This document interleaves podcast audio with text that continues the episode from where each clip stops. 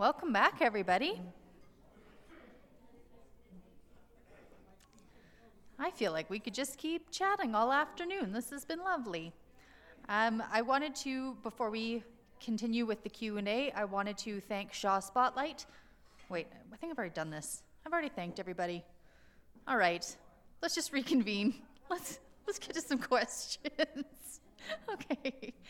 Uh, I wanted to remind everybody that upcoming sessions are listed on SACPA's website, sacpa.ca, uh, and let you know that you can listen to all of the details of this and share this session with your loved ones um, from that site, from the podcast. Um, and then it will be up on YouTube as well. Uh, from here, I just would like to remind everybody that our topic today is about play. Um, and we would invite your questions. Vicki will come on back up. Um, please state your name b- before your question. Uh, use the provided microphone, and I will ask that you keep your questions to short topical comments, please, and thank you. Okay, we've already got some questions. Here you go, Vicki. Thank you. Thanks, Kelsey. Hi, Vicki. Thank you for your presentation. So, my question has to do with um, what levels of um, success you're having um, with parents, given that there might be a disconnect between their perception of the play that they're allowing their children and, of course, what your perception is, is that you're trying to encourage, specifically with respect to the overstructuring of children's time hmm. and the, what that may be, the counter, the unintended consequences of that with respect to what you're trying to accomplish with emotional maturity. Great question. Um, we're, you know, we're, I guess, we have a lot of road yet to cover on that one. But how we've started is uh, through education, um, through bringing awareness in the community. We've been running some workshops for parents and caregivers and educators uh, because even as our teachers um, and teaching staff get to learn um, about the need for more unstructured play and things like that, they then can get that information to the parents and have those conversations with the parents that they have relationships with. Um, so, really, it's going to be a process. Uh, but even for you in this room here today, um, you can visit the Lethbridge Plays website. There's a lot of resources on it. You can share those with your children or with, um, if you have other parents um, in your life that you know have young children, you can share those as well. Uh, so really, it's it's got to be a community effort to bring awareness to the difference between the perceptions of the risk and the actualities of risk. Because there are harmful risks and we're not um, encouraging that. But um, we want to know the difference between what are perceived uh, risks and what is our perception but what is an actuality. Does that answer your question Uh, Vicki, thank you very much um, for being here and for presenting. My name is Terry Shellington, and uh, it was thoughtful to me one word that I don't believe you used once, and uh, excuse me, and that was the word television. Mm-hmm. I wonder. Uh, I'd like to hear your comments on what television, what its relationship with play is. Is it antithetical uh, to the experience of play? Is it part of play? Um, uh, how, where do you define several hours of television in a kid's week? Okay.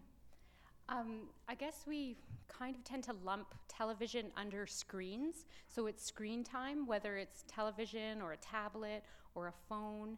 So all of that would get lumped into uh, screen time. And you have. Well, can I just comment on that? That that's true. Although um, handheld screens are in somewhat some ways interactive, but television, uh, as a rule, is not interactive. So. True. Yes. Yeah, so it's, I mean, television is more passive um, screen time where you're you're not um, engaging physically tapping or moving or playing a game which a screen can sometimes allow. But even still um, we wouldn't we wouldn't classify that under play. Um, it would be screen time.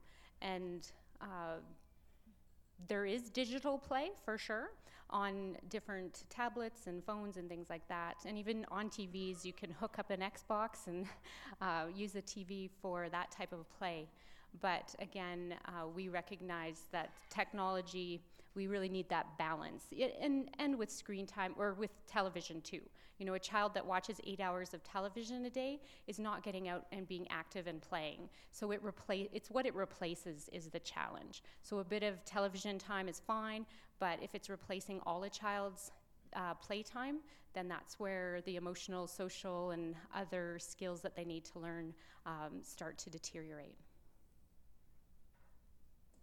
Vicki, my name is Pat, and thank you for your presentation today. I'm sure that most of us here, when we played, it was unstructured. We got up, had breakfast, and we were gone. And I know that my nieces, who have kids under the age of 10, when their child was born, they were put in baby groups and they were encouraged to get together to have play dates. It was formalized and structured. We even have three year olds that are on organized sports. Do you think that we are too organized with our kids today? Good question. Um, I do really think there needs to be a balance between the organized play and the unstructured play. Um, organized sports can teach children fabulous skills of, um, you know, being coached and learning to follow rules and get along with teammates. And so there is real value in organized sports, but um, it's true. The pendulum has kind of swung where children tend to have every minute scheduled such that they don't have any margin for unstructured play and even for being bored. Children being bored is an important aspect of becoming creative and imaginative. Uh, there's, there's, I've read a book recently about um, a crisis of innovation in our generation and younger because kids aren't as innovative because they haven't been playing in the same way. So um, while, while structured play has some real value, uh, but there needs to be a balance of both. My questions relate to risk, our risk aversiveness in our society, and it just it just hurts me when um, I'm out in the public and I see a, a mom and a little kid, and I start interacting with the little kid and raising my eyebrows and playing hide and seek, and the little kid is is interacting with me, and we're having this great time with eyes raised and so on, and the mother is sort of oh my God, she's a kidnapper. You know, we've got to keep this kid away from this pervert. And it's it's just really hard because I think parents have to be taught that interacting across the generations is yeah. good for kids. We're really not going to take them. I mean, we we've done that. We do not want to do that again. That was great then, but you know, at this age, raising my eyebrows and playing hide and seek is more than I really want to do. So, talking about risk is one thing. The, but one thing that you didn't talk about was proprioception, and that is um, understanding where our body is in space. Mm. And when we were living in Ethiopia, I volunteered at an orphanage with girls.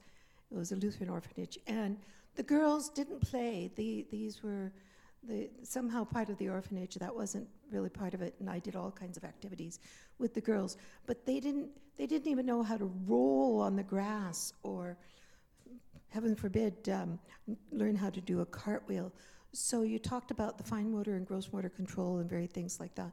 But um, proprioception, knowing where we are in space so that the little boys can jump across the creek or the little girls can hang from the, the monkey bars as you, in your slides. Uh, I think that's a big thing, and maybe bring that back to your group. Yeah, that's Great, thank you for mentioning that. And it is very important aspect because through play um, and that type of rough and tumble play or that active play, children do learn a sense of where their body is and isn't. And there are a lot of injuries in children because of a lack of under or lack of awareness of where their body is. And so the play really helps with that.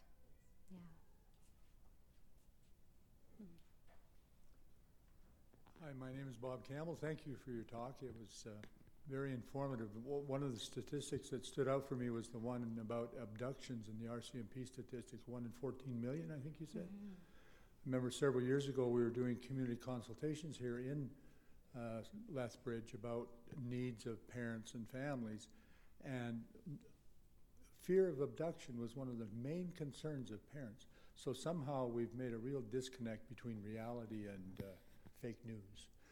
Um, My question, you mentioned about organized sports, they can learn a lot. They can learn a lot, but it can also be very destructive and competitive.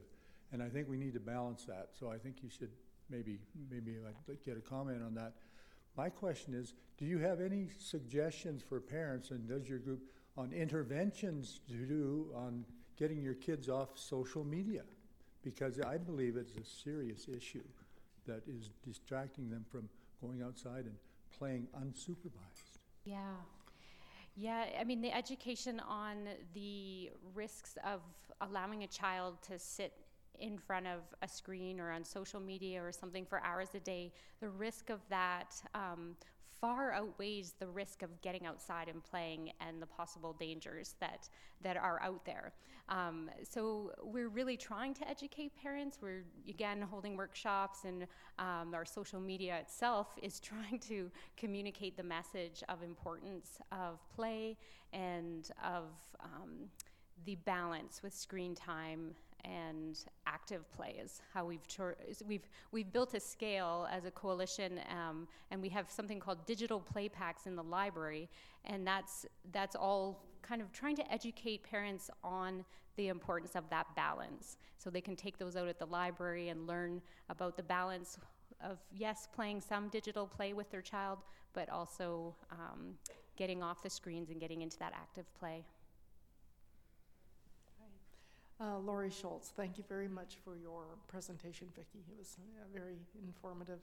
Um, at the beginning of your presentation, you had mentioned that you were finding that one out of four children beginning school um, was found to be vulnerable. Um, I'm just curious about how that data is collected. And then, just as a second follow up question, and you have touched on this, I'm just curious about how Lethbridge plays actually rolls out on the ground yeah. to reach the child. Like it sounds like you have a lot of irons in the fire, but maybe if you could just summarize sure. that. Okay.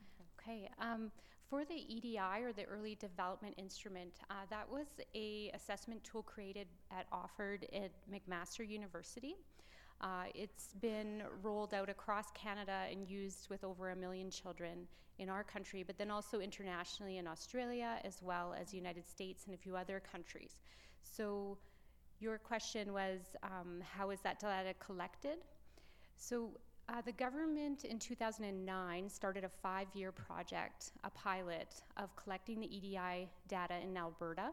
So, they did three rounds of assessment and collection in uh, the, it was a, the Ministry of Education was on board. They trained kindergarten teachers to assess the students uh, with the EDI assessment tool. And so they do that in the second half of the school year once they've gotten to know the students a bit. And so that happened, that collected the data, and that's what showed the government that, oh, wow, we really need to focus here on early childhood because there are some gaps. Um, then they started the Early Childhood Coalitions about uh, five years ago, and that's when I came on, and continued the collection of data. Unfortunately, under our new government, uh, they likely won't be doing the EDI collection anymore, which is a shame because we have past um, data to compare to. Uh, but even still, we know um, from the 2016 data collection. Uh, so this, the school teachers uh, did that here um, in 2016, and then the data is analyzed on a provincial level and a report created by the Ministry of Health uh, that is then rolled out to the coalitions to share with the community. And if you're interested, I can provide you with some links uh, to look at take a deeper dive into our EDI data because our community is broken into five sub communities. So we actually have data that shows how the north side kids are doing, how the south side, how the west side on north and south, and is the center core. So yeah, there's there's a lot that could be said about the EDI data for Lethbridge, um, but if you're interested, I could share that information with you. I'm, I'm Henry Heinen, and I have actually three questions for you. Excuse me. One is I'm from a family of nine.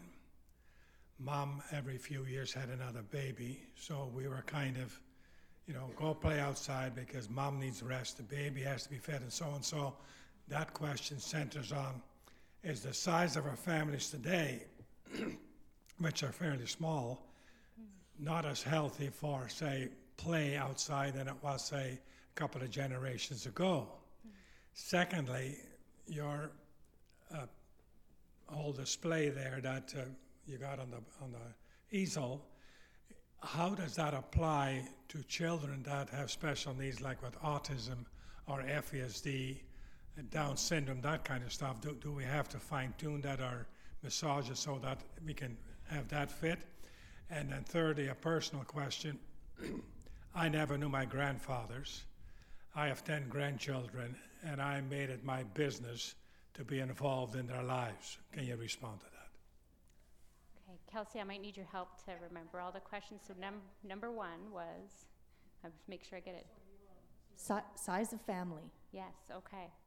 Yeah, there is a difference in sizes of families, although we do have some families with five, six children. Uh, with the LDS population, they tend to have larger families, and um, so they, the siblings get to have a lot of um, play together. With a smaller family, I think there are some opportunities for chil- or for parents to have to learn to step back a bit because they have, you know, if you have one or two children, um, it's easier to maybe be more actively involved, but to a detriment. Where uh, you know we get the term snowplow parent. You know they remove all the obstacles out of the child's way, um, so that that child never has to face any adversity or any challenge in their life. Uh, and and I think both family sizes can work. Families don't always get to choose how many children they have. So, um, but it's it's just being aware. I think the awareness that children need that freedom to roam, that freedom to play, and the space to play. Number two was on um, accessibility and special needs and. Yeah. Well, I think play, uh, the Lethbridge Plays Committee really believes that play is inclusive. Play is for everyone, whether you're a senior or a child or whether you have a disability. Uh, play really transcends um, everything. And so uh, we want to make it inclusive for everyone. And um, that's a process of education and learning, even for us as stakeholders in the Play Charter. Um, playgrounds, we have the City of Lethbridge uh, Parks and Rec department as a stakeholder on Lethbridge Plays, and they're looking about the accessibility of playgrounds. How can we make those inclusive and things like that? So, yeah. And number three, the changing role and involvement and perhaps responsibility of grandparents. Great. Well, grandparents can have are, have such a huge impact in children's um, development and the relationships that you have.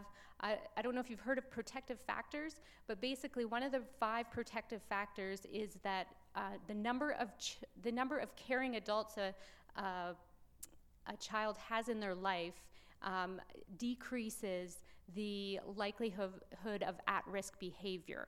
So, as grandparents, when you're actively involved in your children's lives, you make a huge difference um, to decrease those at risk behaviors because they know someone cares for them, someone loves them, someone they can talk to. Uh, so, you have a significant role. And, like in that little video where the grandpa talks about building a brain through peekaboo, you know, when you have those little grandkids um, and you play games with them, and uh, in the back you mentioned about the you know making making eyes at other children and things those actually build the brain foundation that back and forth serve and return where you're smiling at them they're smiling at you those little babies or toddlers or preschoolers that's really building their brain so grandparents we need you because you're really helping to build the future uh, health and wellness of our kids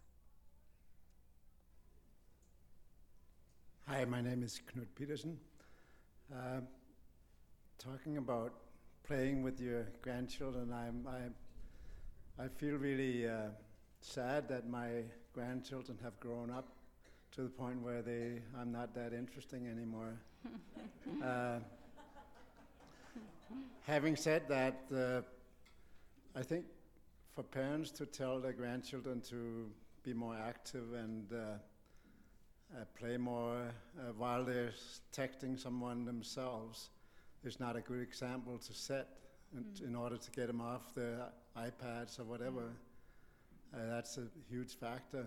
yeah And I'm uh, probably as guilty as anybody because whenever I see my youngest granddaughter is 10 and she wants to check out my cell phone every time I go there to see how many steps I've taken.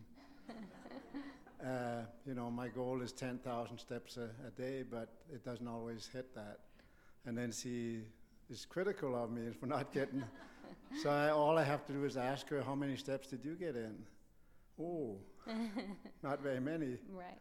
But anyway, my question relates to liability, which is a Mm. huge factor in, you know, parents can basically get sued if they if the kids get hurt uh, playing Yeah. nowadays. It's a really serious issue, the, the liability issue, and, and here you have the city is getting out of busing. Just because of liability, even though it's already been solved, they still want to get out of it.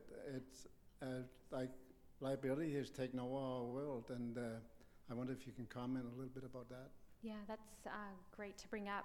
Um, we have uh, the risk management team at the city who sits on the Lethbridge Plays Committee. Um, part of the rationale behind the charter um, is that with the city adopting the charter, they now have a bit more room to reassess the risk um, involvement or level that and um, Leanne, who heads up the risk management team at the city, she went and was part of a creation of the risk assessment tool that organizations can use, like early childhood uh, daycare centers, things like that, to assess risk.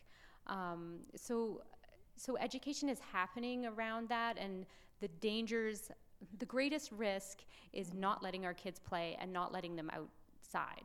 So we have to keep working towards uh, removing those fears. And I mean, the liability is there, but even then, we've invited the police force. They've attended some of our committee meetings as well, so that they're aware if someone calls in and says, I saw Johnny playing in the backyard without a parent, then the police force can say, and that you know how old was that child? and and explore it from from the standpoint of understanding the importance of giving kids some ra- reasonable risk.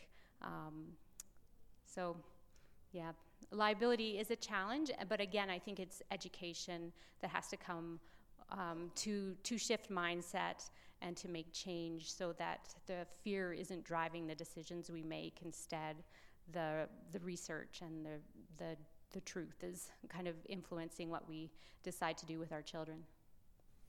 Hi, my name is Henning Mundel, and my question is, uh, is concerns rural, urban, geography, and generations. Um, you had that one study with the field and the distances gone. I, I think a lot of your presentation seems, to, and that study, to me, they seem to be very urban centric. And I wonder if you have data or have comment about how these parameters may be different in the rural settings. Hmm. It's a good question. Um, you know, Lethbridge Plays is urban because Lethbridge focus. Um, there are smaller communities doing uh, research and work around this. Um, I probably can't speak to that, uh, but I think it poses an interesting question. You know, what are the differences? Um, yeah, so I don't think I could speak to that. Sorry. Ladies, if there's two more questions, just please keep them really brief. We're getting we're getting snug. I didn't say my name before, Bev Latherstone. What was the name of the instrument again you use to measure Early, early development instrument or EDI. EDI? Well, I would recommend that everyone in the room write to the government and say, please re-implement this instrument because just when you get rid of the instrument, then they're going to say children don't need this this intervention. Yeah. And the early, the earlier the intervention, the greater um, market makes on the kid and helps them to be prepared for later learning. So let's all write a letter. Thank you. Thanks, Bev. That would be great.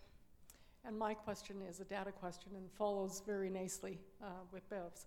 So, insofar as it would appear that our reality is, is that um, the instrument that you're using to measure the data uh, and you know follow it every so many years.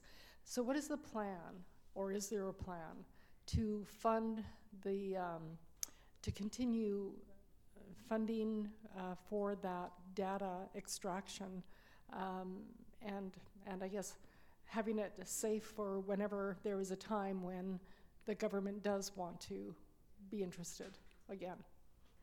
Yeah, well, as I understand, um, our new government, we met with Minister Schulz, and she, we talked, we addressed the EDI collection and the lack of. Uh, it was scheduled to be done in 2019, um, but they, the new government uh, did not support that. So what we we conversed with her about the possibility of moving it forward, and the impression we got from her was that there's other data collection possibilities, and she's going to explore those. Um, the, the shame of that is that we lose the continuity of comparison from past years and all the work that's been done. So that's kind of where we're sitting. Sorry, just to follow up. So, is there any uh, ad hoc um, possibility of gathering funding from the stakeholders or the community? I mean, just to continue it, irregardless of the government. Yeah, I mean, that is a possibility. The, the assessment tool, we would have to get all the school district on board because it happens, the assessment happens through the school district. So all the teachers um, and the superintendent, everyone would have to be on board to make that collection happen. Um, but that's an interesting. Uh, they They're already on board to collect. they have been in the past. Yeah, both Holy Spirit and Lethbridge School Division have always been on board every collection period. It's the analysis that would have to be. Yeah, and the cost. It the would cost the school districts money, teachers' time, um, and training, which right now with, with funding for schools is tight, so, Okay, thank you. yeah. Okay, so we have got one last question, and then um, we'll we'll leave it for today. I think this is a, a great one to end on. Um, how would you say, Vicki, that play applies to seniors to keep their brains happy and healthy and active? Okay. Well, play is certainly important for everyone. And in fact, Dr. Gibb talks a lot about how play uh, regenerates cells and, and uh, strengthens and your brain. So I think as seniors, um, you know, uh, there's risk with, with knowledge of Alzheimer's or dementia, things like that. Uh, play is a way of combating some of that um, or delaying it because play helps strengthen the brain cells and connections. And um, so it's really worth engaging in play as seniors. Uh, gives you joy. It reduces the stress levels, the cortisol in your brain, uh, so that you can be healthier, and uh, that increases your immune system. So there's lots of reasons to play as seniors. Plus, it's a great example for the younger generation. When we see you playing, uh, it reminds us too that play is important. Okay, great. Thanks so much, Vicki, for everything.